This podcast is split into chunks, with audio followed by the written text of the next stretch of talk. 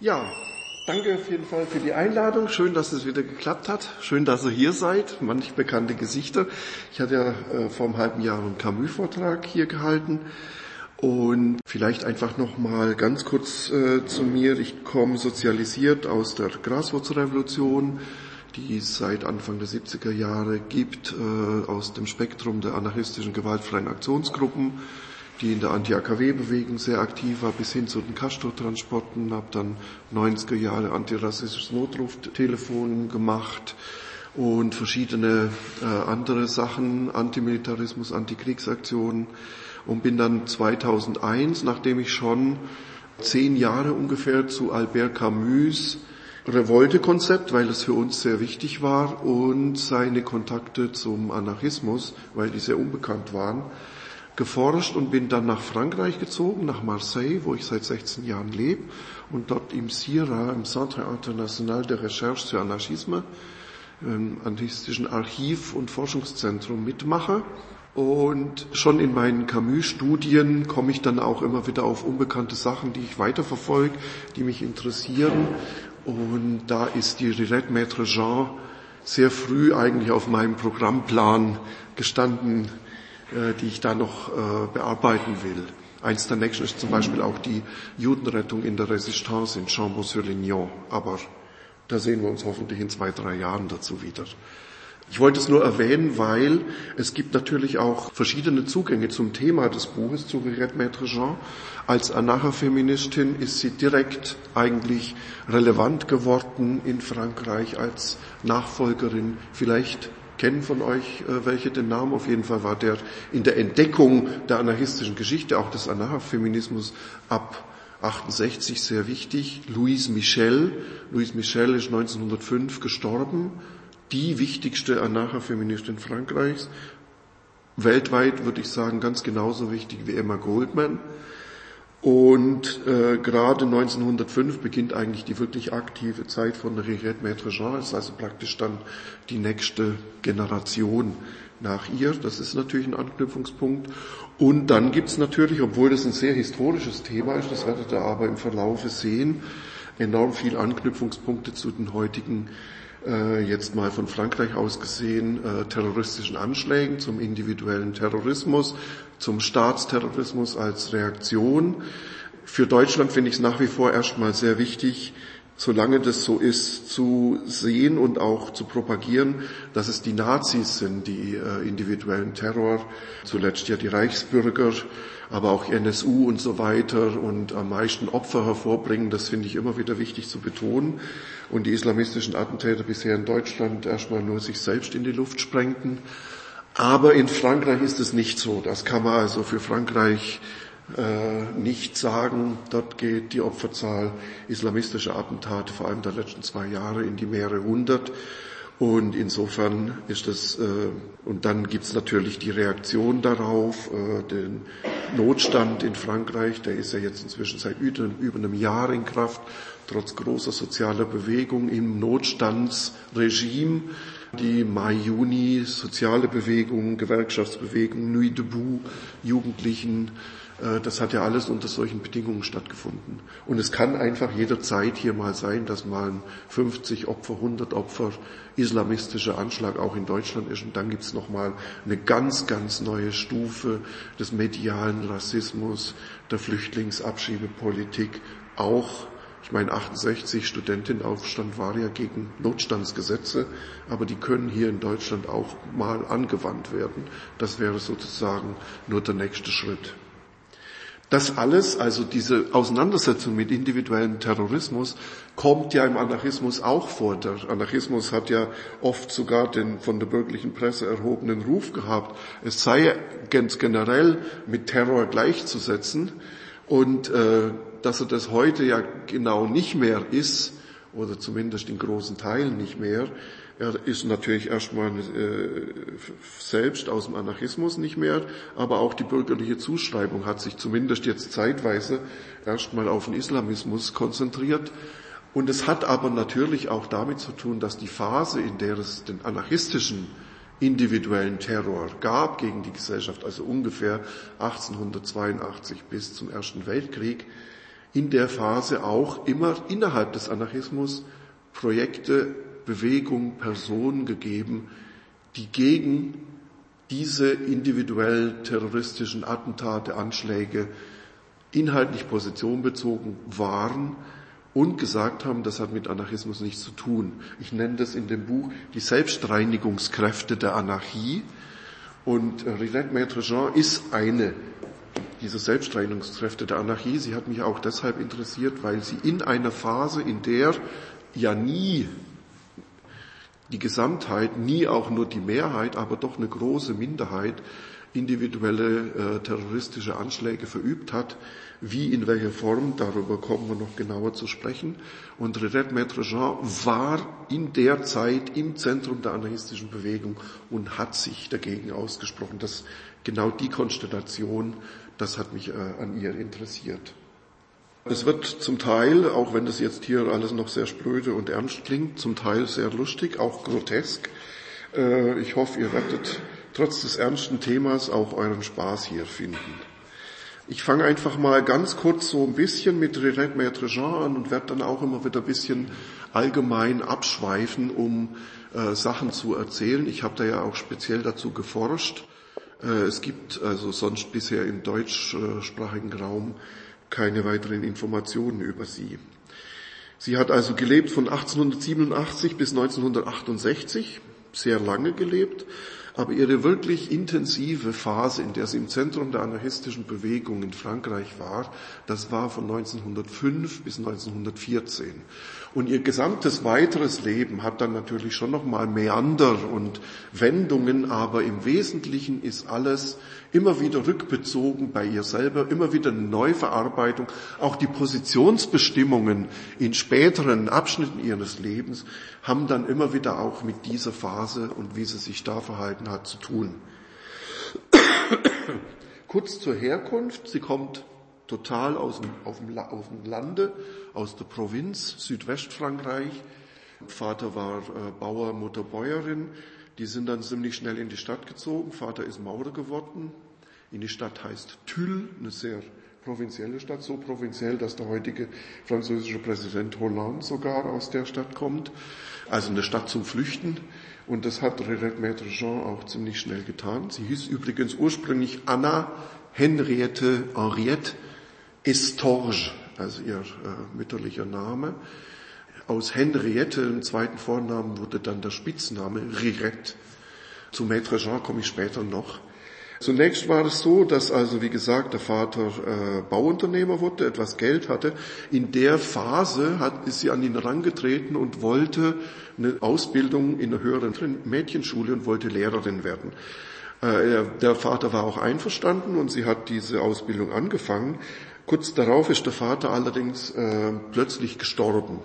Sonst war in der Familie überhaupt keine Möglichkeit mehr, Geld zu haben und die Mutter ist relativ in Verzweiflung verfallen und wusste nicht mehr, wie sie die Familie ernähren sollte, außer die angeblich gute Partie, die hübsche 17-jährige Rirette zwangs zu verheiraten, ihr also Männer zu fortzusetzen und zu sagen, du musst jetzt heiraten, um damit sozusagen in eine halbwegs finanzielle abgesicherte Familie einzuheiraten. Und genau das, diese Zwangsverheiratung hat Rirette Maître Jean abgelehnt und ist aus dem Elternhaus geflüchtet. Das ist ein ganz wichtiger früher Akt, der äh, viel geprägt hat bei ihr. 1904, 1905 im Jahreswechsel kommt sie also allein, mittellos in Paris an. Als äh, Mädchen hat sie nicht viele Möglichkeiten. Sie geht ins 11. Arrondissement.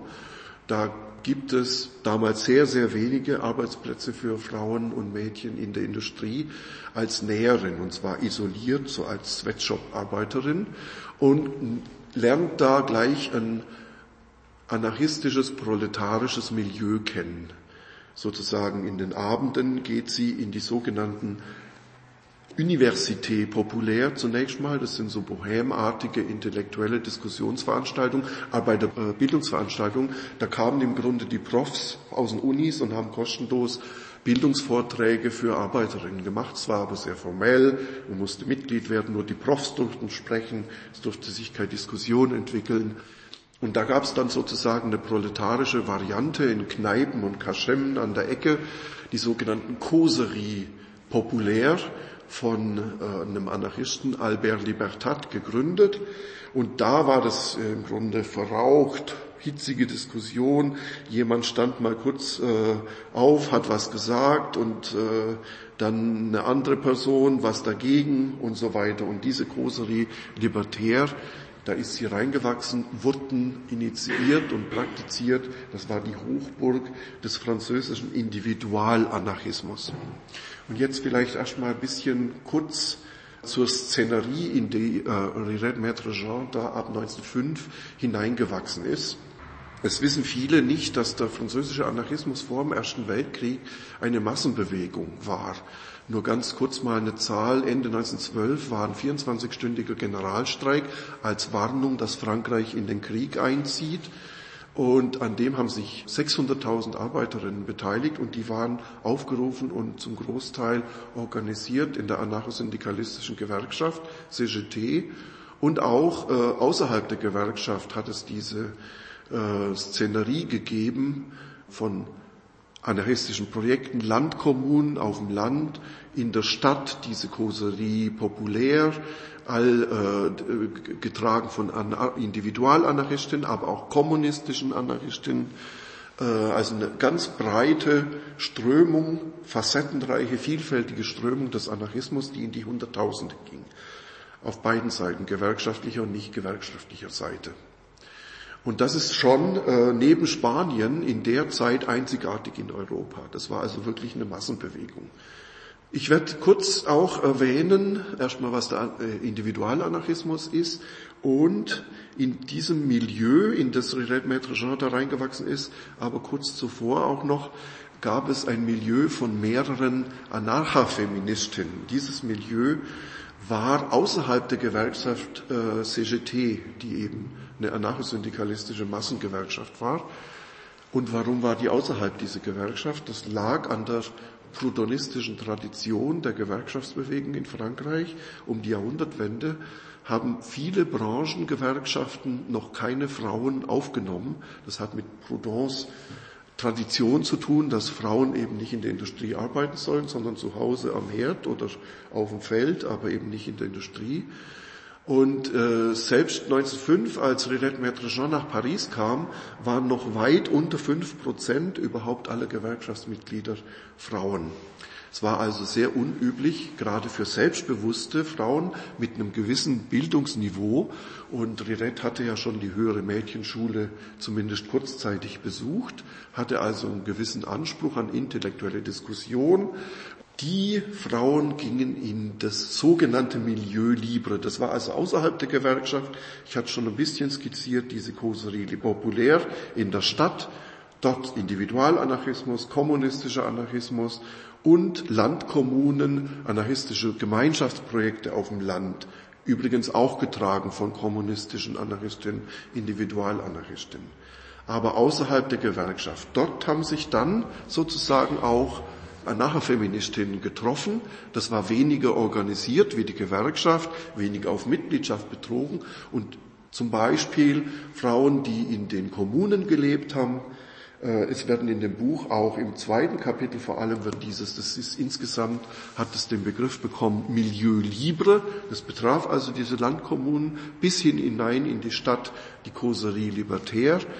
Die äh, Zeitung zum Beispiel, in die Rirette Maître Jean da in der Zeit hineingewachsen ist, die hieß L'Anarchie, eine von vielen Zeitungen in dem Spektrum. Höchste Auflage für die Zeitung war mal 14.000, das ist nicht schlecht. Und das Interessante ist, die hat zum Beispiel, Rirette hat sie kennengelernt, da war die Redaktion in der Stadt. Dann ist sie aufs Land gezogen, nach Romainville, einem Vorort von Paris zusammen auch mit einem äh, Grundstück, wo Gemüse angebaut wurde. Und dann in einem entscheidenden Moment 1912 ist diese Zeitungsredaktion auch wieder in die Stadt gezogen, sodass gerade L'Anarchie, also L'Anarchie jetzt als Zeitungsname, eine, groß, eine, wichtige Transmissionsfunktion hatte zwischen diesem ländlichen Gemeinschaftsprojekte, Kommunemilieu und dem städtischen intellektuellen Bohème-Milieu der Causerie Libertaire. Ja, und da, da sind im Grunde eigentlich starke Frauen leicht in wichtige Funktionen gekommen.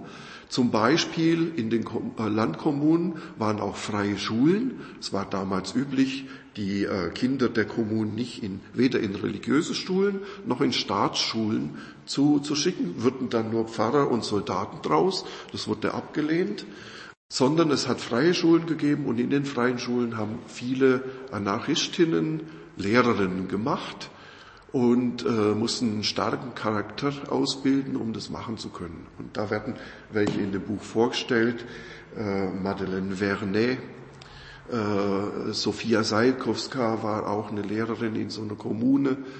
Brigitte Maître-Jean, wir haben es ja gesehen, wollte Lehrerin werden. Das war ja praktisch ihr unerfüllter Berufswunsch.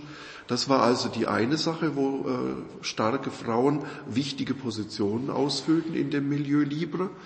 Und äh, dann in den Zeitungsredaktionen. Riette Maître-Jean ging dann relativ schnell in, den, in das Umfeld der Zeitungsredaktion von L'Anarchie. Und dort gab es ebenfalls viele Anarcha-Feministinnen, Frauen, die Anarchie und Feminismus verbinden wollten und äh, in Zeitungsredaktionen dann in eine starke Position, in der sie auch Inhalte beeinflussen konnten, ausgebildet haben. Und in dieses Milieu des Anarchafeminismus, da war Riette Maître-Jean nicht die einzige, äh, wuchs sie da hinein. Typische Themen von ihr waren, jetzt wird, beginnt so ein bisschen zum ersten Mal etwas die Groteske, aber ihr müsst euch das so vorstellen, äh, das hat jetzt wiederum, da komme ich gleich dazu, mit dem Individualanarchismus zu tun. Individualanarchismus heißt ja, es kommt darauf an, starke, selbstbewusste, rationale Individuen auszubilden. Und äh, die übliche Lebensform von Individualanarchisten in der Stadt war, wenn die Liebesbeziehungen eingingen, und das war ja sehr verbreitet, es war ja da das Stichwort freie Liebe, sehr vogue, oft übrigens äh, von äh, Männern definiert, und wenn das dann mal Leute wie Renette Maître gelebt haben, war das noch ein bisschen so stillschweigend geduldet, aber in dem Moment, in dem sie eine dezidierte Position zu wichtigen Themen entwickeln sollte, wie eben dann später zu den Attentaten, da wurde es dann schon schnell umgedreht als nicht mehr freie Liebe, sondern sie hat sich dann durchgeschlafen also durch wichtige Anarchisten in Redaktionen und so weiter. Da wurde sie dann plötzlich als Hure bezeichnet, dazu werden wir auch noch kommen. Das war dann eine ganz patriarchale Form. Sie schreibt auch ganz am Anfang, dass sie äh, sich entscheiden musste, das war so üblich, ob sie kommunistische Anarchistin oder Individualanarchistin im Milieu Libre werden wollte. Und in beiden Milieus beschreibt sie dann auch, dass da sehr patriarchale Zustände waren und die Meinung einer Frau erstmal eigentlich nichts zählte. Also ist sozusagen der Anarchafeminismus da auch äh, ein Stück weit quer gestanden zu äh, den anderen Anarchistenströmungen, Individualanarchismus, kommunistischer Anarchismus. Ähm, aber zum Beispiel ähm, im Individualanarchismus war üblich, Liebesbeziehungen eingehen heißt, man lebt allein, geht abends auf die Causerie Libertaire, man hat ja noch kein Handy gehabt, macht am nächsten Tag einen Termin aus, trifft sich mit der Lebenspartnerin oder Partner und hat dann eine sexuelle Begegnung und dann trennt man sich wieder. Das war die Norm. Zusammenleben war verpönt. Man war Individualanarchistin. Man braucht keine Abhängigkeit durch Zusammenleben. In äh, einer wichtigen Liebesbeziehung mit einem sehr bekannt dann gewordenen Revolutionär, Victor Serge, hat Rirette Maître Jean allerdings damals schon zusammengelebt. Das verstieß gegen die Norm.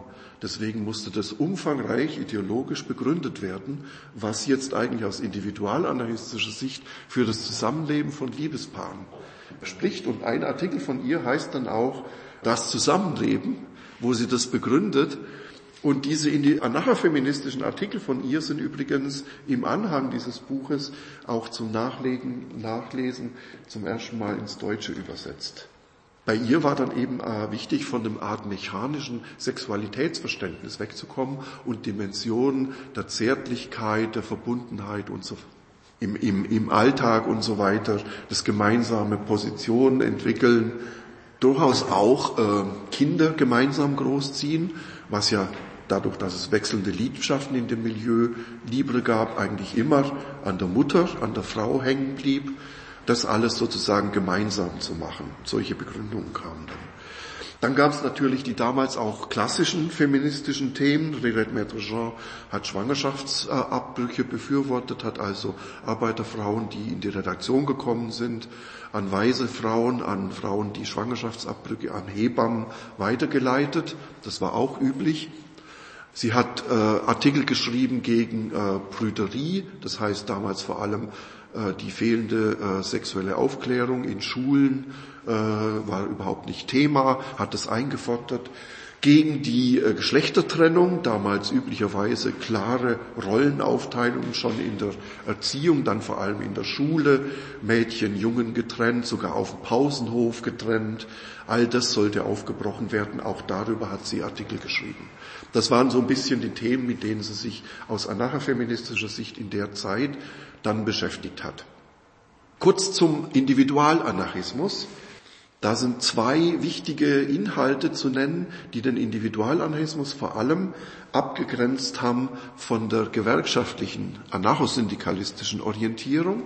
Und es war zunächst mal überhaupt gegen Massenphänomene zu sein, gegen Massenorganisierung zu sein, überhaupt gegen Massen denn ein selbstbewusstes Individuum wird von der Masse, die amorph ist, die per se das Individuum versucht einzuzwängen, in eine Woge einzugliedern, in der das Individuum nicht mehr selbstständig handeln kann.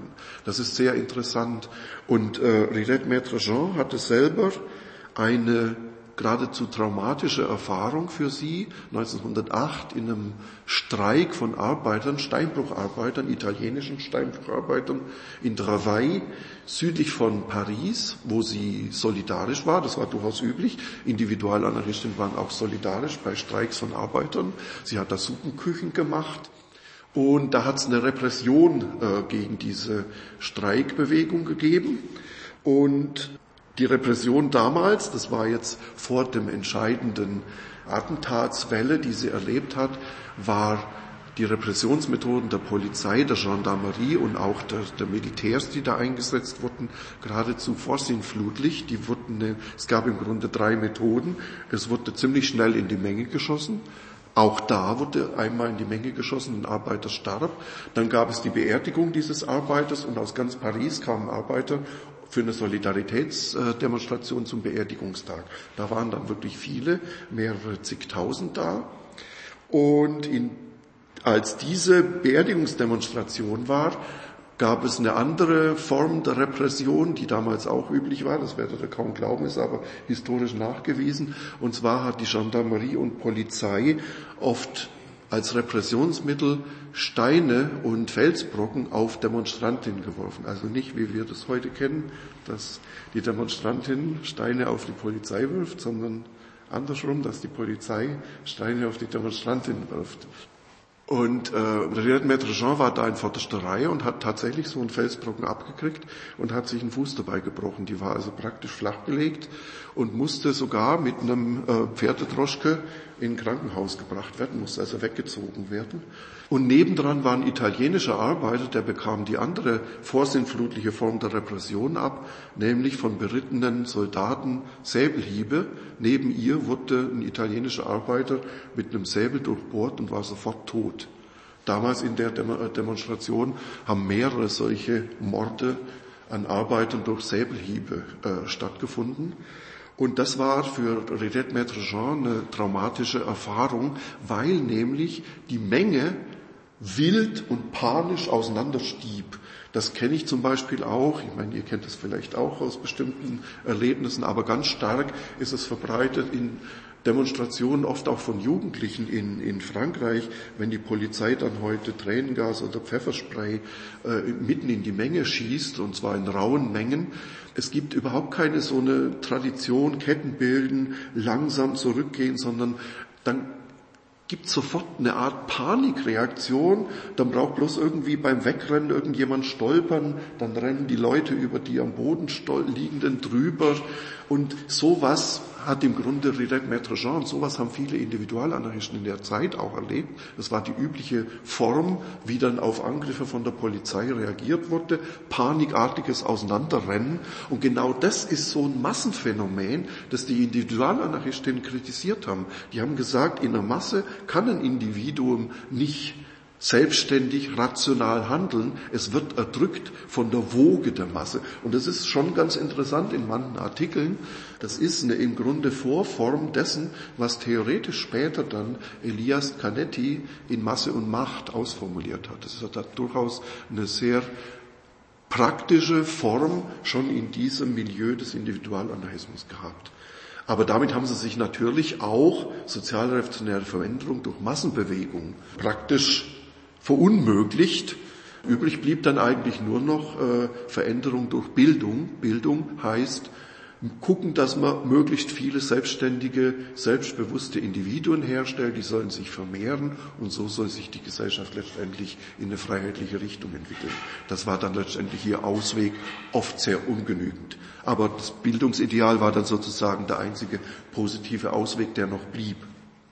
Aber das ist eine sehr interessante Diskussion, die dann auch in der Kritik des Syndikalismus ummünzte. Das Interessante ist ja, dass fast zeitgleich zu meinem Buch jetzt auch ein paar in anderen äh, anarchistischen Verlagen neue Publikationen zu bestimmten Aspekten, die ich hier behandle, zum Beispiel in der dritten Ausgabe so einer neuen Theoriezeitschrift Netznam ist auch ein Artikel von Viktor Serge, unser Antisyndikalismus, wo genau das drinsteht, äh, warum die Individualanarchistinnen und die Anarchofeministinnen nicht äh, in die Gewerkschaften gegangen sind.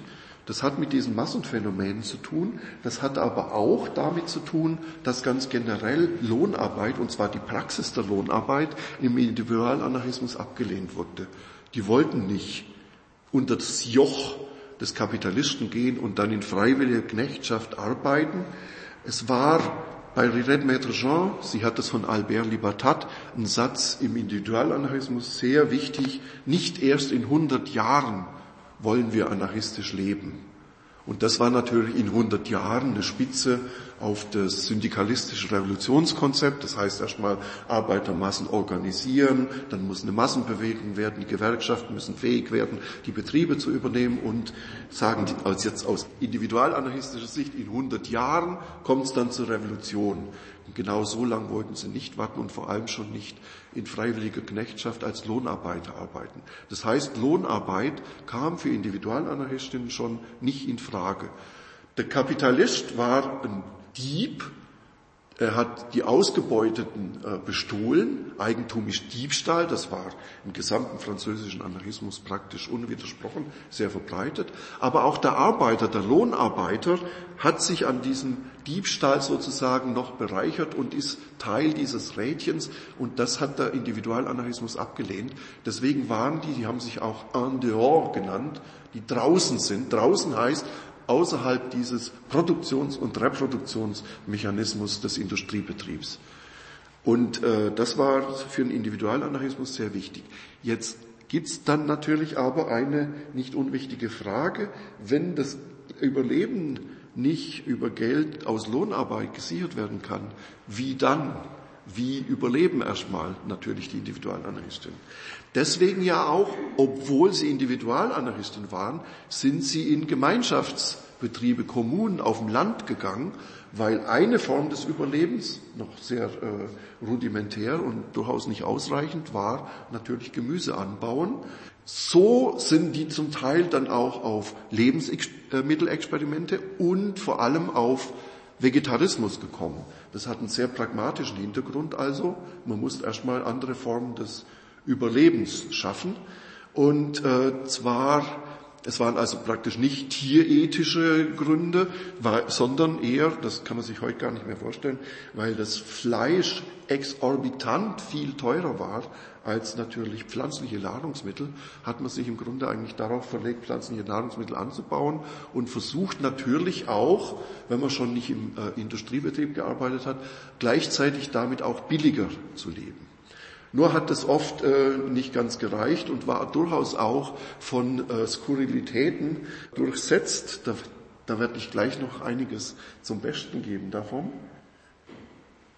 Eine andere Möglichkeit, das hat auch nicht ausgereicht, äh, war dann natürlich sozusagen Diebstahl. Wenn Eigentum von Kapitalisten schon Diebstahl ist, dann ist es natürlich nur legitim und recht, das, was einem sowieso schon gestohlen wurde, durch Diebstahl sich wieder anzueignen. Das hieß Reprise individuell, individuelle Wiederaneignung. Und eine dritte Form des Lebens außerhalb der Lohnarbeit war Münzfälscherei, überhaupt alle Formen der Fälscherei, also praktisch sich das Geld, das man zum Überleben braucht, selber herzustellen. Und diese Mechanismen, vor allem die illegalen, also Diebstahl und Münzfälscherei, die wurden ideologisch in ein eigenes Paket gepackt, die hießen Illegalismus.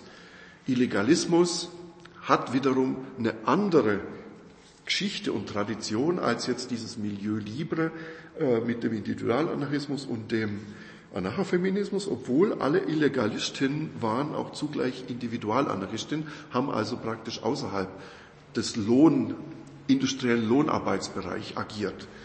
Und der Illegalismus war praktisch die zweite Welle nach dem Scheitern der Propaganda der Tat. Dazu muss ich, Propaganda der Tat ist übrigens auch gerade ein neues Buch mit Texten dazu äh, rausgekommen. Dazu muss ich jetzt mal ein bisschen nochmal ausgreifen. Diese kleine Zeit, wo ich schon gesagt habe, so ungefähr 1880 bis 1914, in der Anarchisten Bomben geworfen haben, das war natürlich die Zeit der Propaganda der Tat. Da hat der anarchistische Kongress aufgefordert, die Anarchistinnen sollen sich die Kenntnisse der Chemie aneignen, sie hieß Bomben bauen und äh, oder äh, gekrönte Häupter abknallen. Das große Beispiel war ja der Zar Alexander, der äh, Johann Most hat in der Freiheit groß endlich getitelt, als der 1882 von einem Anarchisten umgebracht wurde. Und Johann Most hat ja immer gleich gemeint, das schreckt die gekrönten Häupter so ab, dass also damit der Zarismus vorbei ist, weil sich niemand mehr traut, Zar zu werden, während sich Nikolaus nur kurz die Hände gerieben hat und gesagt wird, aha, da wird eine Stelle frei und äh, dann Zar Nikolaus draus wurde. Also so ist der Zarismus ja gerade nicht abgeschafft worden, sondern er ist dann erst im Februar durch eine Massen, Februar 1917 durch eine Massenbewegung äh, abgeschafft worden. Aber das war sozusagen noch gezielt in der Geschichte der Propaganda der Tat hat dann eine Art Profanisierung eingesetzt mit ganz, ganz vielen unschuldigen Opfern von Bombenwerfern. Und das war im Grunde eigentlich die Phase, in der so dieser Mythos, Anarchismus heißt Bombenwerfen, heißt Terror, äh, historisch entstanden ist. Und einerseits natürlich durch bürgerliche Hetzpresse, andererseits gab es schon aber auch einige Anlässe. Und das wird in vielen Veröffentlichungen in Frankreich bis heute eigentlich immer noch auch oft ikonografisch, hagiografisch, also heißt befürwortend, immer wieder veröffentlicht. Das ist hier äh, ein Band über diese Zeit, Terror Noir, die, äh, die anarchistische Bombenwerferzeit. Ich gebe es mal gerade ein bisschen rum, weil in Frankreich enorm viel zu den Themen, die ich jetzt so ein bisschen streife, veröffentlicht wird. Und äh, in Frankreich sind natürlich wichtige Namen mit äh, diesen Bombenwerfern verbunden. Ravachol, Auguste Vaillant und der wichtigste Émile Henry. Und Émile Henry hat dann schon sozusagen am Ende dieser Profanisierung Bomben in Kaffee geworfen. Und ich hatte gerade eigentlich meinen Text über diese Zeit geschrieben im November letzten Jahres, als ja islamistische Terroristinnen Bomben in Cafés geworfen haben. Und gleichzeitig war in unserer Bibliothek auch immer die Anarchistin, wir haben doch nichts mit islamistischem Terrorismus zu tun. Unsere Anschläge waren immer gezielt. Da wird dann immer so gern auch ein bisschen beiseite geschoben und verdrängt, dass es tatsächlich auch nicht gezielt war. Und äh, zum Beispiel schon im Prozess Emile Henry dann gesagt hat, in der bürgerlichen Klassengesellschaft gibt es keine Unschuldigen. Ne? Das hat ja der islamistische Attentäter auch gesagt. In der äh, Gemeinschaft der Ungläubigen gibt es keine Unschuldigen. Da ist man sozusagen phänomenologisch, nicht vom Inhalt her, aber vom Phänomen her, von der Form her, die dann aber umschlägt auch in Inhalt, leider, leider sehr, sehr nahe bei diesen Sachen schon sehr schnell gewesen. Und deswegen ist Mitte der 90er Jahre diese Propaganda der Tat in eine Krise gekommen. Selbst Kropotkin, der das am Anfang auch propagiert hat, hat sich dann davon distanziert und es ist sozusagen an diese Stelle der Illegalismus getreten. Der Illegalismus, das war, Bomben werden weiter gebaut, aber die werden nicht mehr unmittelbar geworfen, sondern verbuddelt im Garten verbuddelt. Für den großen Zeitpunkt der Revolution. Da wird es dann ausgebuddelt oder es wird ein Waffenlager angelegt, die Waffen werden dann ausgebuddelt. Ich habe das auch selber erlebt in meiner gewaltfrei-anarchistischen Aktionsgruppe in Heidelberg. In den 80er Jahren war Cecilia De Lorenzo aus Nizza, über zehn Jahre in unserer Gruppe und ihr Vater war italienischer Anarchist. Der hat damals das noch gemacht. Er hat also in der Ideologie des Illegalismus Bomben im Garten und Waffen im Garten verbuddelt für den Zeitpunkt der Revolution. Bis dahin sollte dann mit diesen Mitteln, die ich schon vorgestellt habe, Falschgeldpressen, Diebstahl sollte Geld rangeschafft werden, damit der Zeitpunkt der Revolution näher kommt. Also die sollten dann äh, Projekte stützen wie Zeitungen, Gemeinschaftsprojekte, damit die anarchistische Bewegung wächst, revolutionsreif wird und dann sollten die ausgebuddelt werden. Faktisch war es aber, dass Cecilia de Lorenzos Vater eines Abends von der Arbeit nach, Hause kam. Er hat einen Nebenbuhler in seiner Frau im Bett äh, entdeckt und hat dann die Waffen ausgebuddelt und den erschossen solche kleinen Zweckentfremdungen hat es da in der Zeit dann leider da und dort gegeben. Sowas ist dann vorgekommen. Nichtsdestotrotz hat der Illegalismus zwischen 1899 und 1905 eine ziemliche Hochphase gehabt und die ist mit dem Namen, dazu wird auch in Frankreich ständig was veröffentlicht, ich gebe das auch mal gerade durch. Das ist ein Graphic Novel über den wichtigsten Illegalisten als Dieb, Alexandre Jacob. Und der hatte die Theorie des äh, Industrialisierung des Diebstahls. Die haben also angefangen, äh, Diebstähle zu machen, so in Villen, so vor Ort, so für Reichen, äh, die vielleicht auch mal äh, zwei Wochen in Urlaub waren und haben aber am Anfang den Safe nicht aufgekriegt. Das hat ihn natürlich enorm gestunken. Und dann hat der Jakob gesagt, das muss ganz anders angepackt werden. Er hat also ein Großhandelskontor von Safes, Safehandel aufgemacht, hat darüber immer die neuesten Modelle gekriegt, hat mehrere äh, Diebesgruppen ausgebildet, immer natürlich an den neuesten Safes, sodass die Safe äh, aufkriegen kein Problem mehr war. Und so haben die über Jahre hinweg in mehreren Gruppen zum Teil 300 Einbrüche pro Jahr gemacht, also faktisch jeden Tag einen. Das war die Hochphase des Illegalismus. Jetzt hat es aber hier auch leider Entwicklungen hin zu einer Profanisierung gegeben. Und eine Profanisierung, die ist ganz wichtig, die hat Rirette Maître Jean bei Louis Maître Jean äh, beim Falschmünzen selber miterlebt. Rirette Maître Jean hat dann in diesem Milieu Libre den Sattler Louis, Louis äh, Maître Jean, sie hieß noch nicht Maître Jean, sie hieß noch Estorge, Louis Maître Jean kennengelernt. Äh, sie hatte schon in freier Liebe ein uneheliches Kind, mit Louis Maître Jean hatte sie ein zweites und das war nun in der Zeit absolut verpönt und absolut unmöglich mit zwei unehelichen Kindern. Man wurde sozusagen in der bürgerlichen Gesellschaft ständig in, in jeder Weise drangsaliert, auch bürokratisch. Und deswegen hat sie dann eingestimmt, Louis Maître Jean zu heiraten. Daher kommt der Name Rirette Maître Jean. Den hat sie dann auch behalten, obwohl sie sich sehr schnell von Louis Maître Jean wieder getrennt hat und auch geschieden wurde. Und sie hat sich deshalb getrennt, weil der Sattler Louis Maître Jean plötzlich zum Falschmünzer wurde. Er ist also praktisch, war unzufrieden mit seinem Beruf und hat gemeint, als Falschmünzer könnte er mehr Geld herstellen. Faktisch, das schreibt Rirette Maître Jean dann aber, war es so, dass er als Sattler durchaus mehr verdient hat, als das, was er an Falschgeld herstellen konnte. Und vor allem und das war ihr dann auch in der Kritik des Illegalismus sehr wichtig, ist es sehr schnell ein Risiko eingegangen, verhaftet zu werden. Und Louis Maître Jean wurde als Falschmünzer auch sehr, sehr schnell verhaftet und hat gleich, und das war damals auch, drakonische Gefängnisstrafen bekommen, gleich drei Jahre bekommen für Falschmünzen. Und Regret Maître Jean hat sehr früh eine Kritik sowohl des Diebstahls als auch des Falschmünzens als Illegalismus entwickelt, weil nämlich sozusagen, wie sie gesagt hat, das bisschen Freiheit, das es noch gibt, durch die ziemlich hohe Gefahr, Knaststrafen äh, davon zu kriegen, äh, dass es nicht wert ist, also sozusagen eine illegalistische Existenz aufzubauen.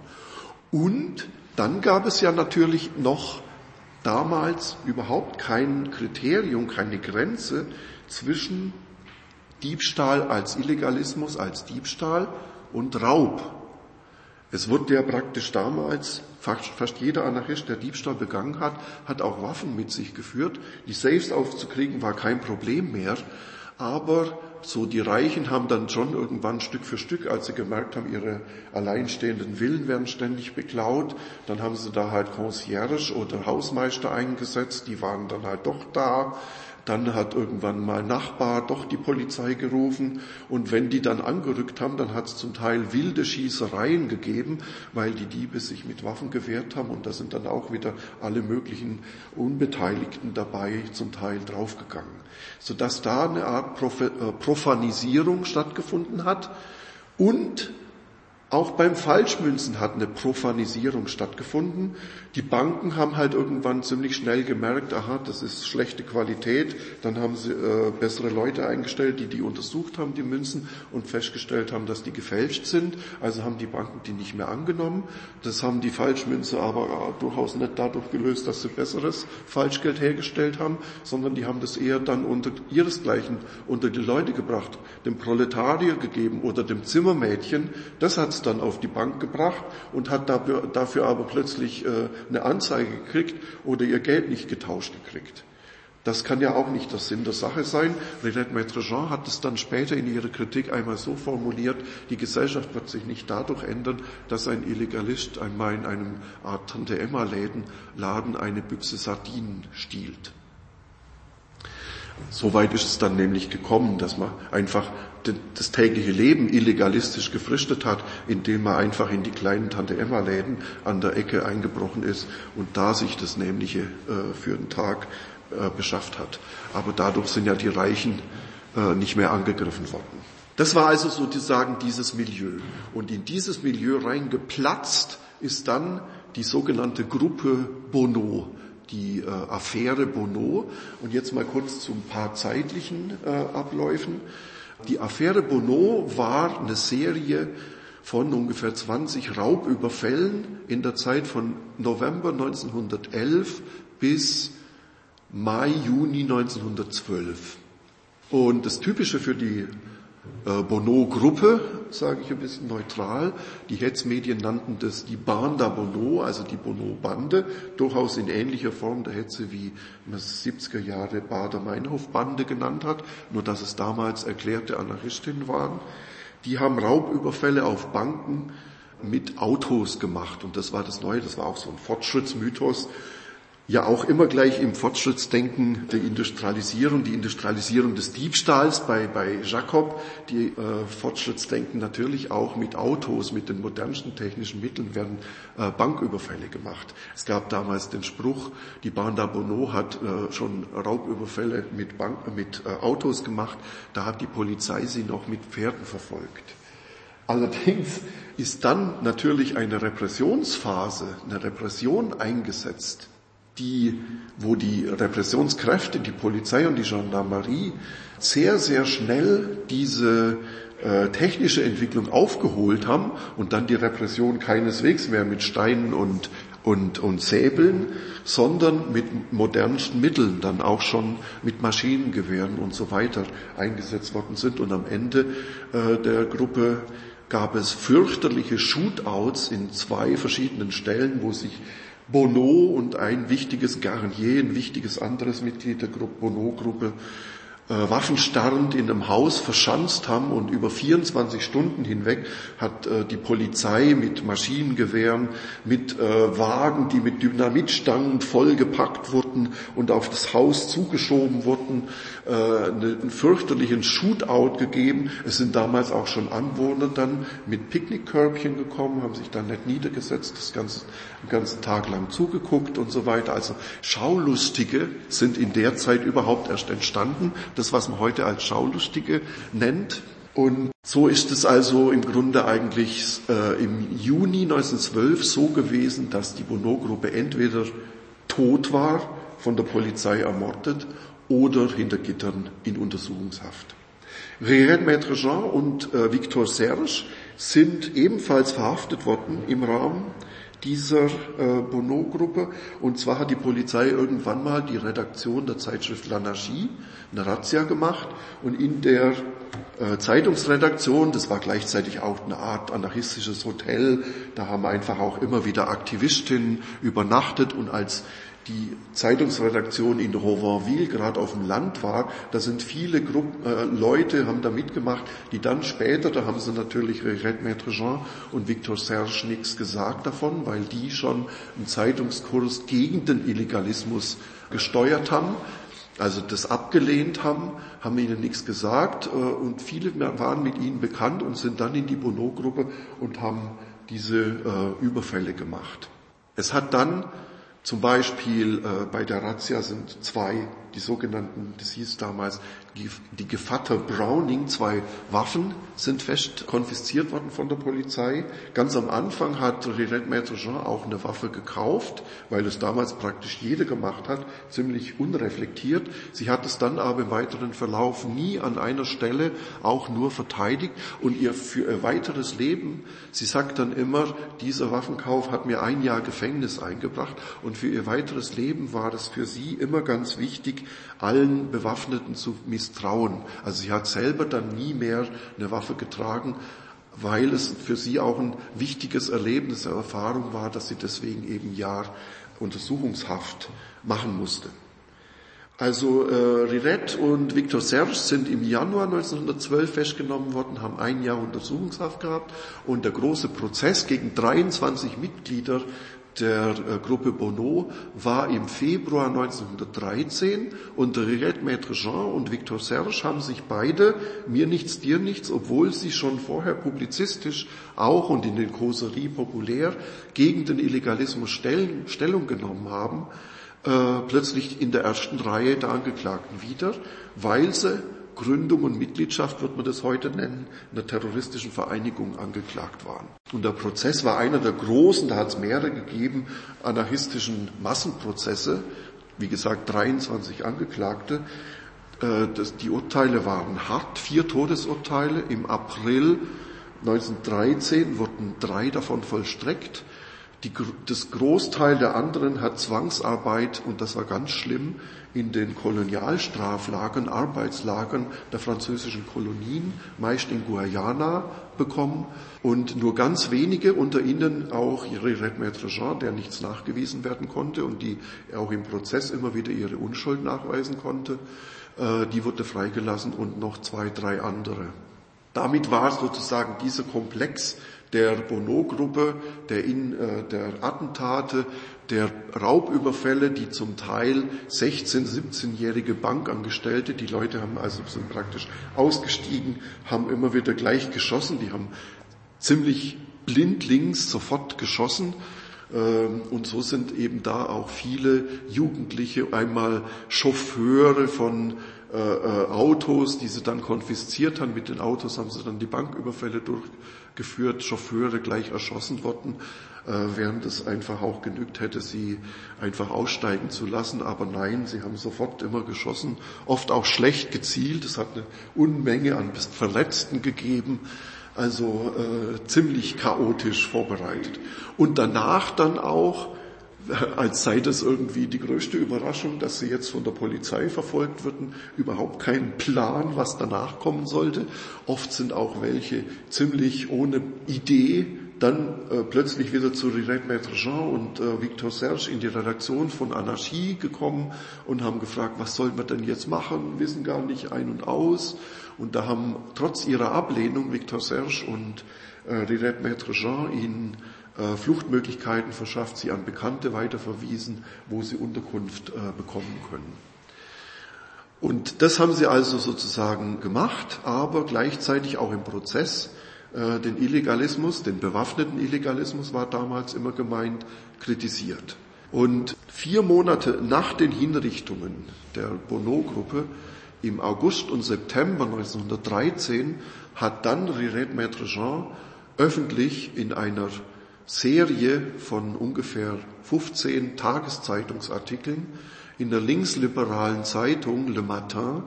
Das ließ sich damals, war gar nicht möglich in der anarchistischen Zeitung zu veröffentlichen, eine Radikalkritik dieser illegalistischen Milieus veröffentlicht, die sogenannten Souvenir d'Anarchie. Souvenir d'Anarchie heißt nicht irgendwie Erinnerung an mein anarchistisches Leben. Sie war ja erst 27. Sie kam ja mit 17 überhaupt erst in dieses Milieu und war dann erst so 26, 27, als sie das veröffentlicht hat. Äh, sondern das hieß äh, Erinnerung an die Zeitschrift Anarchie, als sie dort im Grunde im Zentrum dieser Bewegung war. Und sie konnte das deshalb nicht in anarchistischen Zeitschriften veröffentlichen, weil während sie und Viktor Serge in Untersuchungshaft war für den Prozess, ja fast ein Jahr lang, wiederum die Befürworter des bewaffneten Illegalismus die Zeitungsredaktion übernommen haben und den Kurs wieder gewechselt haben pro Illegalismus. Und während des Prozesses hat die Zeitung dann sogar die 24 Geschworenen mit Konterfei, also mit Bild abgedruckt und zum Mord an diesen Geschworenen aufgerufen. Das ging so weit, dass sogar Callemin, einer der Angeklagten der Banda Bono, im Prozess öffentlich die Redaktion L'Anarchie aufgefordert hat, diesen Scheiß doch jetzt endlich zu lassen. Das war natürlich für die gesamte anarchistische Bewegung ungeheuer peinlich, weil es ein Bild der Uneinigkeit äh, äh, gegeben hat. So, und aus dieser Kritik von Rirette Maître Jean äh, lese ich jetzt ein paar ziemlich signifikante Passagen vor und dann auch, wie die anarchistische Bewegung mit dieser Kritik umgegangen ist. Ähm, für, äh, ich lese aus zwei Inhalten äh, dieser Kritik von Rirette Maître Jean was vor, weil die miteinander zusammenhängen. Ich hatte ja schon gesagt, dass ein Großteil der Mitglieder der Bonneau-Gruppe, außer dem Namensgeber Jules Bonneau, der war eigentlich nie in der Redaktionsgruppe von Anarchie.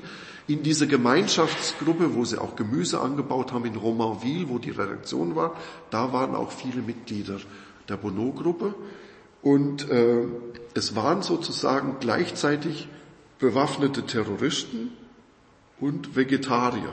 Die haben also praktisch sich vegetarisch ernährt in diesen Gemeinschaften. Und diese Verbindung greift sie auch in ihrer Kritik auf und die Verbindung selber stellt sie her, das wurde beides fanatisch vertreten. Also ein Fanatismus dieser Nahrungsmittelexperimente hat sich übersetzt im Fanatismus, mit dem sie die Raubüberfälle durchgeführt haben. Und äh, ich lese jetzt mal hier so ein paar dieser exzentrischen Formen vor.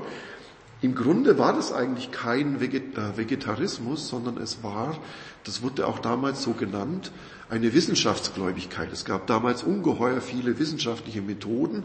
Es war ja noch eine Frontstellung gegen die katholische Kirche. Das heißt, die Wissenschaft wurde ungeheuer aufgeladen und war sozusagen wie eine Art Alternativgläubigkeit. Und deswegen wurden diese alternativen Ernährungsmethoden auch Scientismus genannt. Und wir werden schon noch genau sehen, Scientismus, Wissenschaft. Ne? Wir werden schon noch sehen, wie sich das von Vegetarismus unterschied jetzt so ein bisschen immer, das ist jetzt Zitat aus dieser Abrechnung nach dem Todesurteil und nach dem Prozess äh, gegen die Banda von ihr. Einmal hatten wir einen Diskussionsredner zum Thema hygienische Lebensführung eingeladen. Als der Redner mit Verspätung auftauchte, begründete er dies damit, dass er schon auf der Straße von 500 wild gestikulierenden Leuten und auch der Polizei aufgehalten worden sei, weil er nur eine Badehose anhatte. Er habe ihnen gegenüber gesagt, er bekleide sich, er bekleide sich entsprechend seiner Lebensanschauung. Die Poren der Haut würden eine neu entdeckte chemische Substanz ausscheiden, welche die Schweißdrüsen produzierten, deshalb müssten die Poren frei sein. Darum bekleide er sich so wenig wie möglich. Die Irren seien diejenigen, die sich bei so einer Hitze in Tücher einhüllten. Man sieht natürlich, da kommt auch sowas bei diesen Landkommunen wie Einfluss von Nudismus, das war eine wichtige Bewegung, die damit reingespielt hat, lebensreformerische Inhalte, die hat so damals nicht nur in Frankreich, auch in Deutschland und in England gegeben. Aber das hat dann natürlich zu solchen Blüten geführt. Oder äh, ein wichtiger Theoretiker sowohl dieses Scientismus, dieser Lebensmittelexperimente, um sozusagen mit möglichst wenig Aufwand Geld zu überleben, weil man keine Lohnarbeit gemacht hat, hieß André Lorulot. Und André Lorulot war gleichzeitig der Haupttheoretiker des bewaffneten Illegalismus. Und äh, sie zitiert jetzt mal den André Lorulot, der sich nämlich nicht zu schade dafür war, vor Arbeiterversammlungen zu treten und äh, die aufgefordert hat, von einer Banane pro Tag zu leben. Jetzt Zitat Lorulot nach Maître Jean. Wäre es anstelle ständiger Forderung nach Lohnerhöhung für euch nicht besser, all jene Bedürfnisse zu eliminieren, die nicht strikt notwendig sind? Esst nicht länger Fleisch und Fisch, das ist euer Überfluss. Begnügt euch mit einer Banane pro Tag. Aufgrund chemischer Erkenntnis ist das die kompletteste und natürlichste Nahrung. Keine Streiks mehr, keine Kapitalisten, keine Arbeiter, keine Gewerkschaften. Dank der Banane. Es ist nicht überliefert, was die Arbeiter dann mit Lorulot nach dieser Rede gemacht haben. Er hat auf jeden Fall dann noch durchaus einige Jahre solche Thesen von sich gebracht. Er war auch ein Vertreter des Ölfanatismus, wie das Redmaître Jean nannt.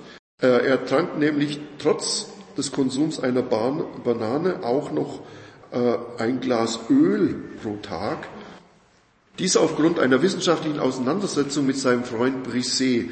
Brisset hatte wissenschaftlich entdeckt, dass der Mensch vom Frosch abstamme, Lorelot hingegen genauso wissenschaftlich, dass derselbe Mensch vom Wal abstamme. Walfischöl sei seiner Erkenntnis nach deshalb das nährstoffreichste Lebensmittel für den Menschen. Wir sehen hier auch, es ist kein Vegetarismus, denn um Walfischöl herzustellen, müssen ja Wale trotzdem getötet werden. Diese tierethischen Argumente oder auch Argumente durchaus für äh, was, wie viel äh, landwirtschaftliche Nutzfläche wird eigentlich für das Mästen von Kühen und so weiter benutzt. Das kam sozusagen historisch erst in der zweiten Welle, direkt nach dem Ersten Weltkrieg. Dafür stehen auch einzelne Leute, die damals im Milieu Libre waren, die das durchaus dann tierethisch begründet haben. Äh, Sophia Seikowska ist da schon sehr wichtig, Georges Buteau. Das war schon dann auch eine vegetarische Bewegung, die aber später einsetzte. Zur Zeit der Banda Bono hieß das alles Zientismus.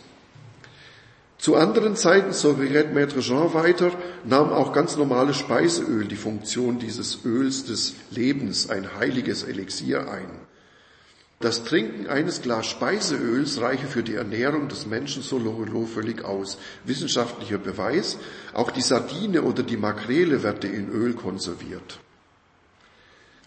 Äh, Renette Maître Jean fügte dann noch, äh, wie an ihre Leserin zur Versicherung gewandt hinzu, bitte glauben Sie vor allem nicht, dass ich hier etwas erfinde.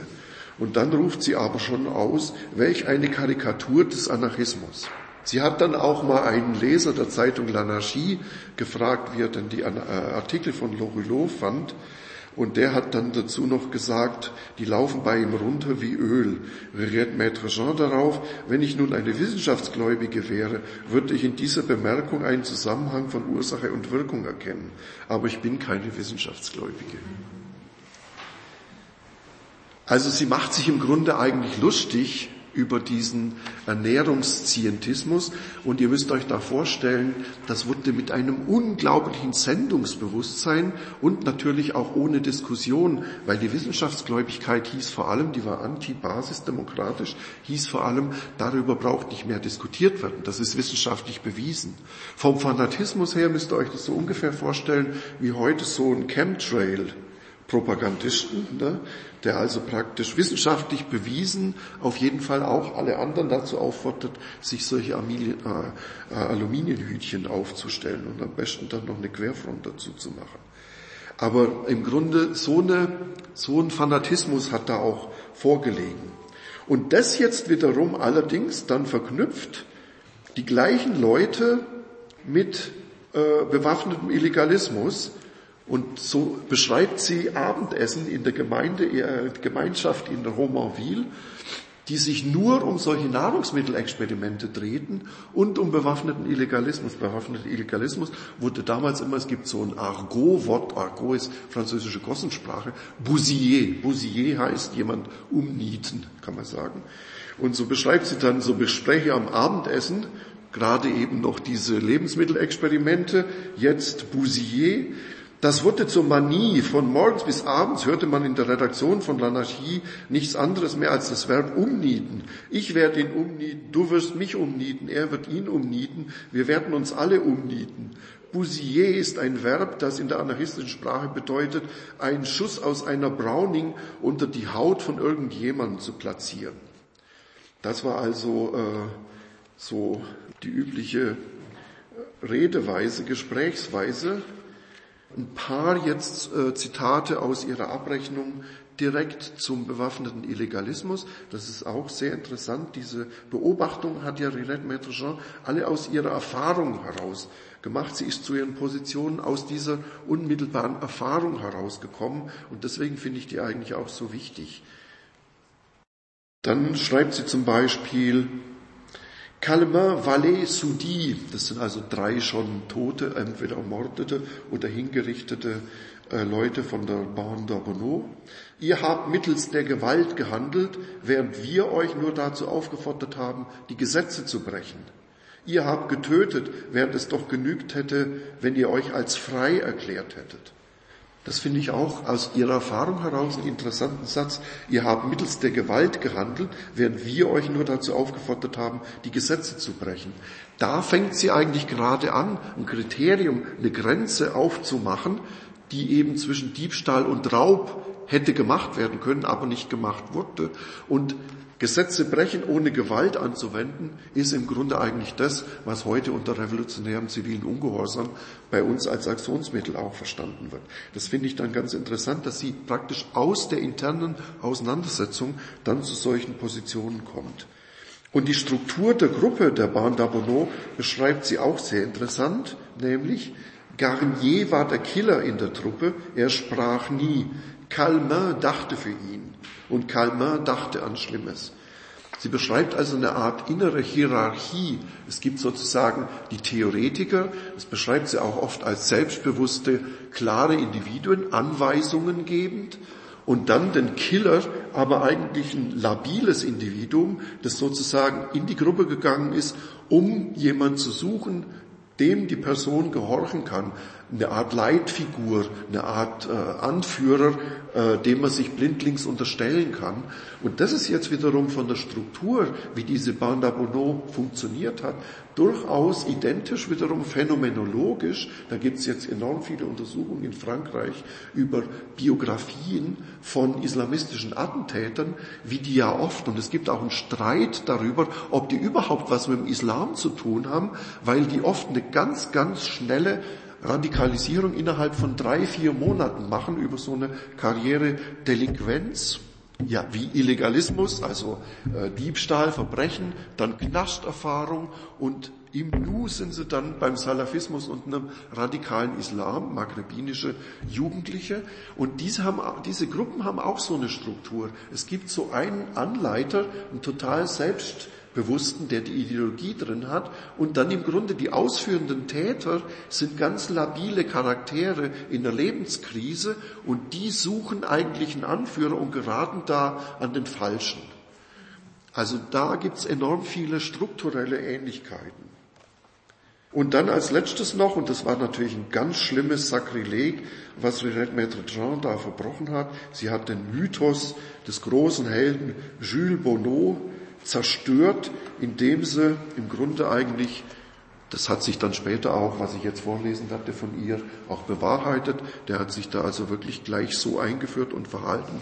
Aber das wollte man gerade nicht in anarchistischen Kreisen, dass also so ein Verhalten an die Öffentlichkeit kommt. Ich habe Bonneau kaum persönlich gekannt. Er kam aus der Provinz. Von ihm habe ich nur eine einzige Erinnerung. Sein einziger Freund war Joseph Platano. Dieser erbte eines Tages die Summe von 27.000 Francs.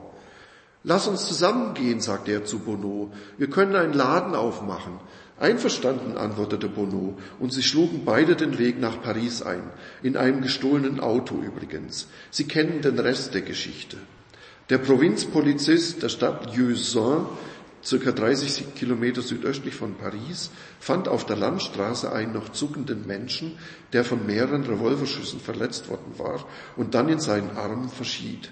Es war Platano. Bonneau kam also allein in Paris an und erzählte seinen Freunden, dass sich Platano selbst verletzt habe, als er mit der Browning-Pistole herumhantiert hatte. Ihn zu einem Arzt zu bringen wäre zu gefährlich gewesen, hat Bonneau hinzugefügt. Also habe ich ihm den Gnadenschuss gegeben. Hatte er dazu tatsächlich das Recht? Wir haben ziemlich lange darüber diskutiert im Milieu der Illegalisten, aber es war eine rein platonische Diskussion. Als man später die Wohnung der Geliebten von Bonneau in Lyon durchsuchte, fand man unter Brettern des Parkettbodens 27 1000 Franc Scheine. Das sei reiner Zufall, behaupteten die Anhänger Bonneaus. Aber es war genau jene Summe, die Platano im Augenblick seines Todes mit sich führte. So mit dem Gerücht kam also Bonneau schon in Paris an seine Freunde und die in der Gruppe Bono und dann natürlich, als er von der Polizei praktisch in diesem Shootout hingerichtet worden war, haben dieses Gerücht immer wieder zurückgewiesen und sie bringt es jetzt als Höhepunkt sozusagen ihrer Abrechnung mit dieser Illegalismuszeit öffentlich in der Zeitung Le Matin nochmal äh, und zwar breit zum Vorschein. Und das hat natürlich die anarchistische Szene, die weiter den Illegalismus und den Mythos der Bande hochgehalten hat, zu Weißglut gebracht. Es gibt praktisch ein ganzes zweites Kapitel im Buch, das heißt die Reaktionen. In dem werden im Grunde eigentlich die Reaktionen auf die Bonneau-Gruppe und auch auf Rirette Maître Jeans Abrechnung aus allen Spektren des Anarchismus, also sowohl des Individualanarchismus, des Milieu Libre, aber auch des kommunistischen Anarchismus, des syndikalistischen Anarchismus äh, referiert.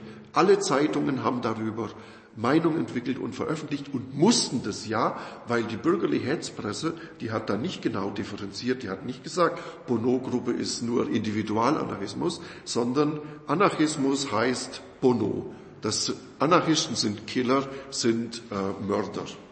Und deswegen musste sich jede Strömung dazu sozusagen auch verhalten. Und wie sich jetzt Rirette Maître tatsächlich verhalten hat vom Untersuchungsrichter und dann im Prozess, das hat eine feministische Anarchistin zu ihrer Zeit direkt während der Untersuchungshaft in einem Artikel zur Charakterisierung, also jetzt zur realen Charakterisierung von Rirette Maître äh, aufgeschrieben. Die äh, Anarcha-Feministin hieß Severin. Also es ist ein ganzes Milieu. Es hat da damals sehr viele Anarcha-Feministinnen gegeben. Und die hat einen Artikel zur Charakterisierung von Rirette äh, geschrieben. Daraus zitiere ich. Ich bin keine Diebin, schreit Rirette empört. Ich wusste nicht einmal, dass diese Waffen aus einem Diebstahl stammen. Da geht es also um die bei der Razzia konfiszierten Waffen in der Redaktion. Das ist möglich, entgegnete der Untersuchungsrichter. Aber Sie müssen doch wissen, wer Sie dorthin gebracht hat. Sie sind juristisch als Mieterin eingetragen, also tragen Sie auch die Verantwortung. Es gibt an dieser Stelle eine Möglichkeit, Ihre Schuld zu mindern, die auf Ihnen lastenden Anklagen zu verringern. Der Dieb hat sich jedenfalls keine Gedanken darüber gemacht, ob er sie damit hineinzieht, als er das Corpus Delicti bei Ihnen ließ, in einer Wohnung, die auf Ihren Namen angemeldet ist. Er jedenfalls hatte gegenüber Ihnen keine Skrupel. Warum haben Sie also Skrupel ihm gegenüber? Nennen Sie seinen Namen. Rirette sieht auf, die Untersuchungsrichter, auf den Untersuchungsrichter, auf den Gerichtsschreiber, die grün getünchten Wände, vor denen so viele Unglückliche, manchmal Unschuldige, manchmal Schuldige verhört wurden. Sie denkt an ihre beiden Töchter, an die Freiheit, an die ihr treu gebliebenen Genossen und wie schön es doch wäre, in den Straßen von Paris herumzustreuen. Der Untersuchungsrichter wartet ab, glaubt, dass sie zögert, während sie doch träumt. Nun, und er bemüht sich um eine ermutigende Tonlage, Nein, gibt Rirette klar zu erkennen, indem sie ihren gesamten kleinen Körper schüttelt, der fahl geworden ist durch die vielen Monate im Gefängnis. Jemanden zu denunzieren ist eine Drecksarbeit. Halten Sie mich fest, bringen Sie mich vor Schwurgericht, in die Strafkolonie, wohin Sie wollen, aber ich mache das nicht. Und Severin endet ihren Artikel mit, in diesen Zeiten, in denen ein wirklicher Charakter selten zu finden ist, erschien es mir interessant, diesen einzigartigen Spross einer Frau zu zeigen, die gegen die Denunziation rebelliert. So viele Männer und nicht die unbedeutendsten haben sich freiwillig zu Denunzianten gewandelt. Gerade auch in der Bahn d'Abonneau haben sehr, sehr viele, weil die Polizei ziemliches Lösegeld ausgesucht hat und die hatten ja nichts Die haben ja nicht Lohnarbeit gemacht, sodass dann viele doch irgendwann zum Lösegeld gegriffen haben. Äh, es hat da ziemlich viele Denunziationen gegeben. Und was schreibt jetzt aber die anarchistische Presse über Rirette Maître Jeans Kritik? Zum Beispiel Le Libertaire. Le Libertaire ist die Vorläuferzeitschrift der heute noch bestehenden Le Monde Libertaire. Die Le Libertaire war auch eine individualanarchistische Zeitschrift. Da schrieb Jean d'Artax nach der Veröffentlichung dieser Abrechnung von Rirette Maître Jean, Rirette Maître Jean ist eine Mätresse, Spionin, Spitzelin und Denunziantin ihrer früheren Geliebten und Genossen. Ich rufe dazu auf, dass ihr, die wirklichen Anarchisten, überall, wo ihr Maître Jean begegnet, begegnet, ihr ins Gesicht zu spucken wisst, wie es sich gehört. Ein anderer, ein Freund von Lorelot in Lanarchie, die wie gesagt wieder einen Kurswechsel gemacht hat, pro bewaffneter Illegalismus, Robert Lanoff schreibt, Schon ihre Untersuchungshaft in Saint-Lazare brachte uns bald Überraschungen ein. Sie wurde ständig von der Manie heimgesucht, anderen gegenüber überlegen erscheinen zu wollen. Sie schwatzte dumm und blindlings drauf los, erzählte ihren Mitgefangenen fantastische Geschichten über alle und alles, zweifellos, um ihnen ihre Version aufzuzwingen. Letztlich ging diese perfekt intellektuelle Anarchistin ihren Mitgefangenen dermaßen auf die Nerven, dass sie ihr manches Mal auf die allerhübscheste Weise den Arsch versohlten und sich dabei um ästhetische Aspekte nicht mehr scherten. Vor dem Untersuchungsrichter und im Prozess war die Haltung dieser Frau schändlich. Um sich selbst zu retten und jetzt auf uns in Le Matin zu spucken, zögerte sie nicht, andere ins Unglück zu stürzen. Eine glatte Lüge also, wie wir gerade anhand der Charakterisierung von Severin gesehen haben. Und als letztes, das ging zum Teil in Artikeln über Seiten hinweg, die ich um die Dimension der Kritik, äh, die da auf, äh, auf Rinette Maître eingeprasselt ist, leider auch über Seiten hinweg zitieren muss. Drei Köpfe sind unter dem fatalen Fallbeil gefallen. Bonneau, Garnier, Vallet und Dubois wurden durch Polizeipatronen durchlöchert. Carrois hat Selbstmord begangen. Andere vegetieren zu dieser Stunde in der Strafkolonie oder im Gefängnis dahin. Aber du hast den traurigen Mut, sie zu verwöhnen. Hör auf, du Blutsaugerin.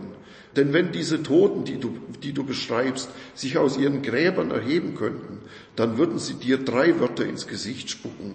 Hure, feige Sau, Verräterin. Also so geht das seitenweise eine übelste patriarchale Kritik. Und genau hier wurde dann eben auch die Tatsache, dass eine Frau freie Liebe praktiziert hat im anarchistischen Milieu, praktisch zu ihrem Verbrechen. Da ist sie dann plötzlich Hure, hat sich durchgeschlafen und so weiter. Und so wurde im Grunde eigentlich Renette Maître Jean aus dem Individualanarchismus ausgestoßen. Gleichzeitig hat es Ende 1913 aber auch einen Kongress, das haben die noch hingekriegt, aller anarchistischen Strömungen gegeben in Paris. Und da wurde der Individualanarchismus aus der anarchistischen Bewegung ausgeschlossen. Also es hat ziemlich heftige Auseinandersetzungen gegeben in der Zeit. Und das Schlimme ist, dass das wiederum auch die Hauptursache war, vor allem im Zuge der Repression, dafür, dass die französische Arbeiterbewegung nicht wirklichen Widerstand und Generalstreik den Ersten Weltkrieg, den Kriegseintritt Frankreichs 1914 durchführen konnte. Denn die, wie ich hatte ja schon gesagt, die Repressionskräfte hatten sich enorm modernisiert und es ist auch zum Beispiel hier ein Beitrag von einem US-Amerikaner, Richard Buck Jensen, der äh, den internationalen Kampf der Staatsinstitutionen, der Repressionskräfte gegen den anarchistischen Terrorismus in verschiedenen Ländern, USA, England, Frankreich und so weiter untersucht. Und er kommt praktisch in jedem Land zu dem Schluss, dass sich die Repressionskräfte anhand dieses anarchistischen Terrorismus ungeheuer modernisiert haben und auch äh, waffentechnisch äh, spezifisch auf den neuesten Stand gebracht haben. Das war da auch der Fall und gleichzeitig ausgeweitet auf alle Spektren der anarchistischen Bewegung. Ganz schlimm war dann 1913, Ende 1913, Anfang 1914 ein sogenanntes Carnet B. Das waren Todeslisten im Grunde. Ungefähr 600 Anarchistinnen aller Spektren, hauptsächlich Gewerkschafterinnen, also Anarchosyndikalistinnen, wurden da aufgelistet, als in einem Kriegsfalle, wenn es zu möglichen Protesten aus der Arbeiterbewegung kommt, sofort festzunehmen. Und es kam dabei auch zum Vorschein, das haben anarchistische Presse veröffentlicht, dass die französische Regierung schon dabei war, Gefangenenlager, also Straflager für diese Festgenommenen des Carnet B aufzubauen. Und da sollte es auch schon Erschießungskommandos geben. Und das hat, wie es ja heute praktisch auch schon in Ansätzen feststellbar ist, dass diese Terror hat zu einer Angstsituation in der Bevölkerung führt, ist praktisch eine flächendeckende Angstsituation auch innerhalb der französischen Arbeiterbewegung geführt. Die waren wie erstarrt. Und genau deshalb, und das war der Hauptgrund, es hat sehr, sehr viele andere Gründe gegeben, auch neuerer anarchistischer Historiker, die ich da zum Teil zitiere, warum die französische Arbeiterbewegung aufgrund dieser Angst vor dem Carnet B, vor der Repression, es äh, eben letztendlich wie in Deutschland versagt hat, wirkungsvolle Maßnahmen bei Kriegseintritt auf die Beine zu bringen. Und als allerletztes noch ein ganz kleiner Ausblick, das sind jetzt hauptsächlich die ersten zwei Kapitel des Buches. Das weitere Leben von Rirette Maître zumindest noch wichtig zu erwähnen, in den 20er, 30er Jahren hat es nochmal eine wichtige Auseinandersetzung mit Victor Serge gegeben.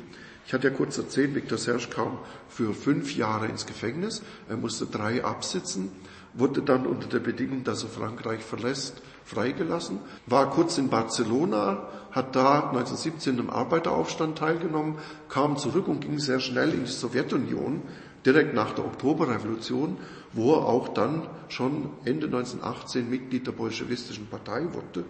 Und er hat im Grunde als Mitglied der bolschewistischen Partei die gesamte Phase von Lenin und Trotzki des Staatsterrors mitgemacht, die die ja explizit auch so genannt haben, offiziell um die kapitalistische Klasse Angst einzuflößen, ja Schrecken einzuflößen, damit sie nicht mehr zurück an die Macht kommt, real aber, um unabhängige Gewerkschaften niederzumachen, um die Machno-Bewegung äh, zu unterdrücken und um den Kronstädter Aufstand 1921 zu unterdrücken. Das hat Viktor Serge alles mitgemacht und zwar als Konsequenz aus seiner Kritik des individuellen Terrors vor dem Ersten Weltkrieg wenn die Arbeitermacht an, äh, am Staate sozusagen kollektiven Terror äh, ausführt, dann hat er das befürwortet. Das war seine Konsequenz aus seiner Kritik des individuellen Terrors. Also im Sinne von individuellen Terror bringt nichts. Das führt nicht zu,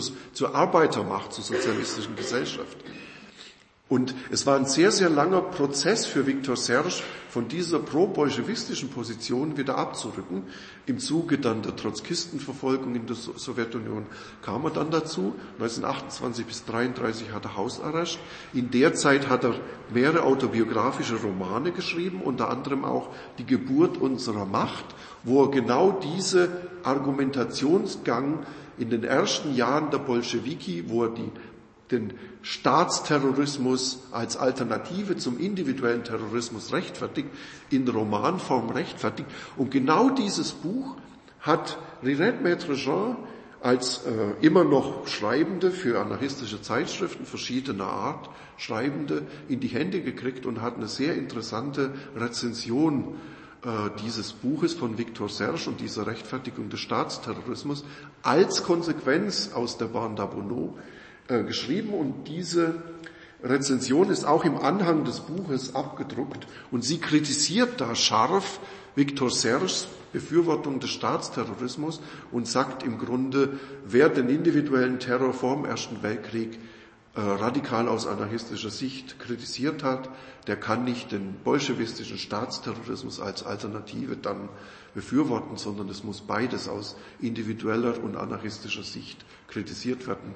Das bringt keine individuelle Freiheit hervor. Das ist sehr interessant, weil zufällig hat in seinem Hausarrest Victor Serge auch noch anarchistische Zeitschriften aus Frankreich lesen können, hat die Kritik von Rirette Maître Jean gelesen und wieder einen Leserbrief geschrieben, worauf dann andere Anarchisten auch wieder geantwortet haben. Das wird alles sehr ausführlich dann noch im Buch dargestellt. Und dann ist Viktor Serge auch noch erstmal verbannt worden in den Ural und kam erst durch eine internationale Kampagne aus Europa von der Arbeiterbewegung, an der sich Riet Maître auch beteiligt hat, 36 frei nach Frankreich und ging von da dann als Flucht vor den Nazis 1941 nach Mexiko.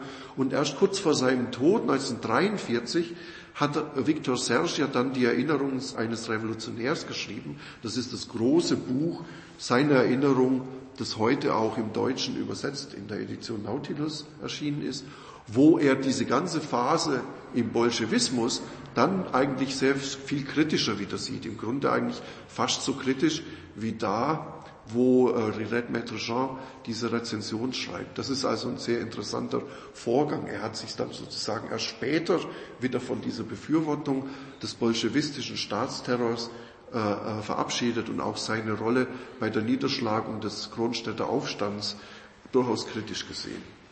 Und als allerletztes ist dann im Buch noch, das, so endet das Buch, die Begegnung mit, äh, von Rirette Maître Jean mit Albert Camus zu nennen. Äh, zu Albert Camus hatte ich ja schon vieles äh, gesagt und gear äh, gearbeitet, dazu sage ich kaum noch was. Nur das, dass sie 1940 Albert Camus kennengelernt hat, dann war sofort der Exot, also praktisch diese unvorstellbare Flucht von vier, von acht Millionen Pariserinnen in den Süden Frankreichs, als die Nazis in Paris einmarschiert sind. Während der Zeit waren sie zusammen, vier Monate lang. Über die Biografen von Camus ist, sind klar, welche Themen sie besprochen haben. Und die Themen waren die Bonneau-Gruppe, die Zeit vor dem Ersten Weltkrieg, Victor Serge, also genau die Themen, die praktisch das Leben, die Lebenserfahrung von Riette Maître Jean ausmacht. Und davon wiederum ist Albert Camus selber beeinflusst, der nämlich äh, sowohl in seinem Hauptwerk Der Menschen der Revolte eine Kritik, eine anarchistische Kritik des individuellen Terrorismus entwickelt und auch dann später in seiner Praxis, vor allem in seiner Kritik der autoritären Tendenzen der FLN, der äh, antikolonialen Befreiungsfront in Algerien, eine Kritik von dessen Taktik des individuellen Terrorismus entwickelt, wo er nämlich sagt, seine Mutter, eine verarmte Analphabetin, die in Algier lebt, könnte in der Straßenbahn sitzen. Im Moment werden von der FLN Bomben in Straßenbahn geworfen. Da könnte meine Mutter drin sitzen. Wenn das eure Vorstellung von Gerechtigkeit ist, dann ziehe ich meine Mutter vor. Diese Position ist nicht denkbar bei Albert Camus ohne den Einfluss, ohne die Vermittlung der Lebenserfahrung und ihrer Verarbeitung durch Renette Maître-Jean. So, vielen Dank, dass ihr so lange ausgehalten habt. Jetzt bin ich am Ende. Danke fürs Zuhören.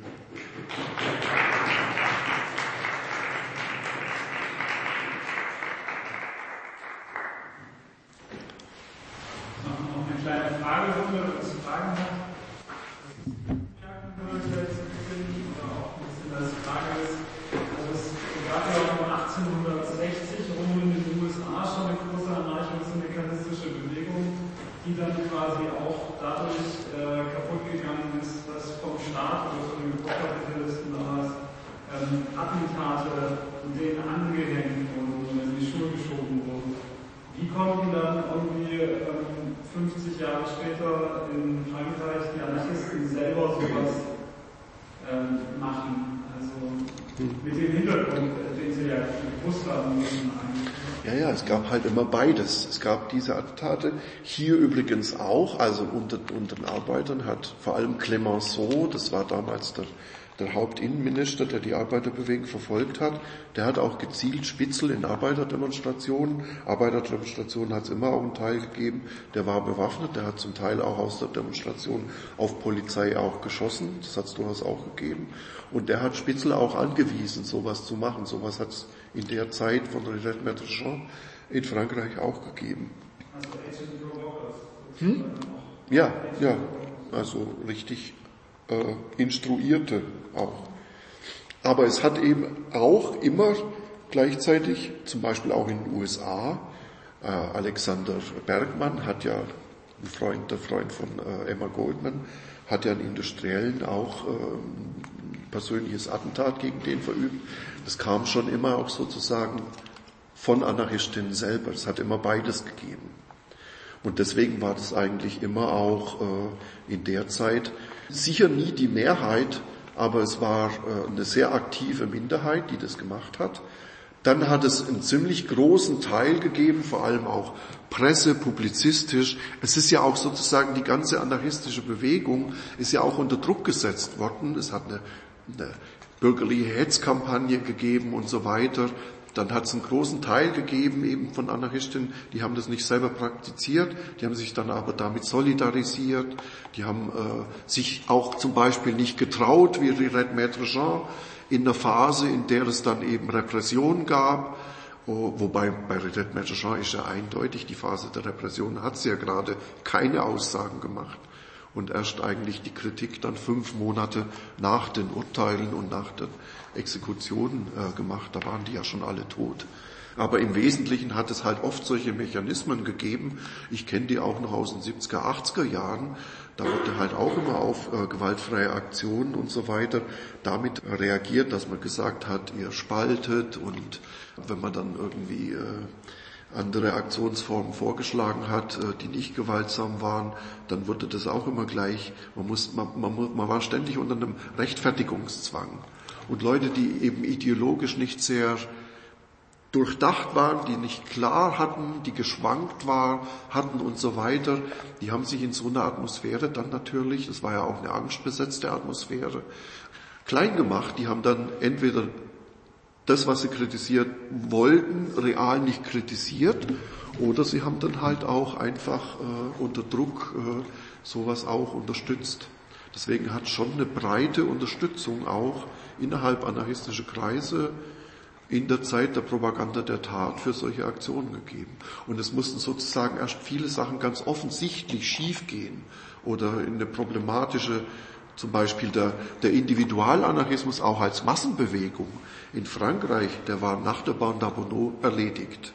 Also so in der Form, auch heute gibt's noch durchaus eine starke Tradition des Individualanarchismus in Frankreich, übrigens unter dem Dach der Fédération Anarchiste, ist auch diese, diese Tradition letztendlich gewandert, aber in keiner Weise mehr so stark und so vielfältig, wie es damals der Fall war. Die haben sich sozusagen auch selber da ins, ins Knie geschossen. Ich finde es ganz schwierig, Sachen, die Bonobande begangen hat, mit den ähm, Sachen in den USA zu vergleichen, weil es zum einen komplett anderer Kontext ist und ähm, man muss auch so sehen, dass in den USA gerade also dieses Union Busting durch Firmen wie Pinkertons, das waren ja nicht nur Polizisten, die auch Artisten geschossen haben, was Bomben geworfen haben, sondern es gab ja ganze Firmen, die Arbeiterdemonstrationen schießen durften.